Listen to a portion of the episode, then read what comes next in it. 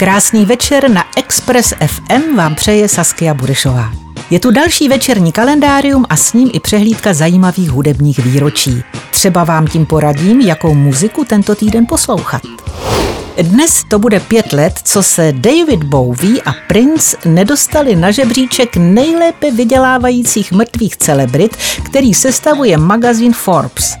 Mezi ostatními zesnulými obsadili jedenácté a páté místo. Mimochodem dlouhodobým králem tohoto dost morbidního pořadí je už několik let Michael Jackson.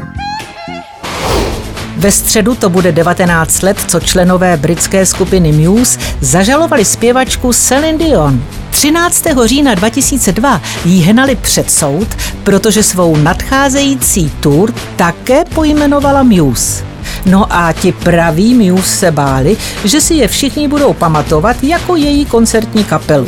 Celine Dion tour nakonec přejmenovala a všichni byli zase spokojeni. No a 13. října 2016 získal zpěvák Bob Dylan Nobelovu cenu za literaturu a stal se tak prvním písničkářem, který tuto cenu dostal. Ve čtvrtek 14. října byste si mohli připomenout album Heroes od Davida Bowieho. Bude to přesně 44 let, co své 12. album vydal. Magazín NME ho následně vyhlásil nejlepším albem roku 1977. Loni podobně královal zpěvák Post Malone. 14. října 2020 naprosto ovládl Billboard Music Awards, na kterých si do kapsy strčil hned devět cen, včetně té pro nejlepšího interpreta roku. V pátek 15. října to bude 47 let, co nám trochu zlobil kytarista Keith Richards.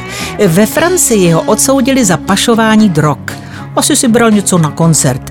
Nakonec ale vyvázl dobře. Musel zaplatit pokutu 5000 franků a do Francie ho další dva roky nepustili.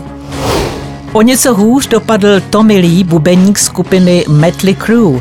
Ten 15. října 96 napadl fotografa, který si chtěl vyfotit jeho a jeho přítelkyni Pamelu Anderson. Paparaci umějí být holtotravní.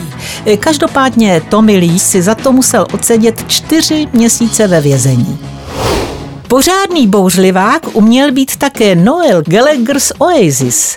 V neděli 17. října to bude 26 let, co v jednom z rozhovorů řekl, že si přeje smrt členů konkurenční skupiny. Konkrétně řekl, že si přeje, aby Damon Albarn a Alex Cox ze skupiny Blair umřeli na AIDS. To je hodnej. Za pár dní to naštěstí vzal zpátky. Drunk, so I mean, you know, away, anyway, so v neděli si také puste něco od Eminema. Bude totiž slavit 49. narozeniny, tak dopředu všechno nejlepší. Jo a taky to bude 13 let, co se Madonna rozvedla s režisérem Gájem Richim. Přišla o chlapa a ještě mu musela zaplatit vyrovnání 50 milionů dolarů. No tomu říkám smůla. Pro tento týden je to vše. Tak se mějte krásně a za týden se slyšíme opět ve večerní show. Vaše Saskia Burešová. Večerní kalendárium na Expressu.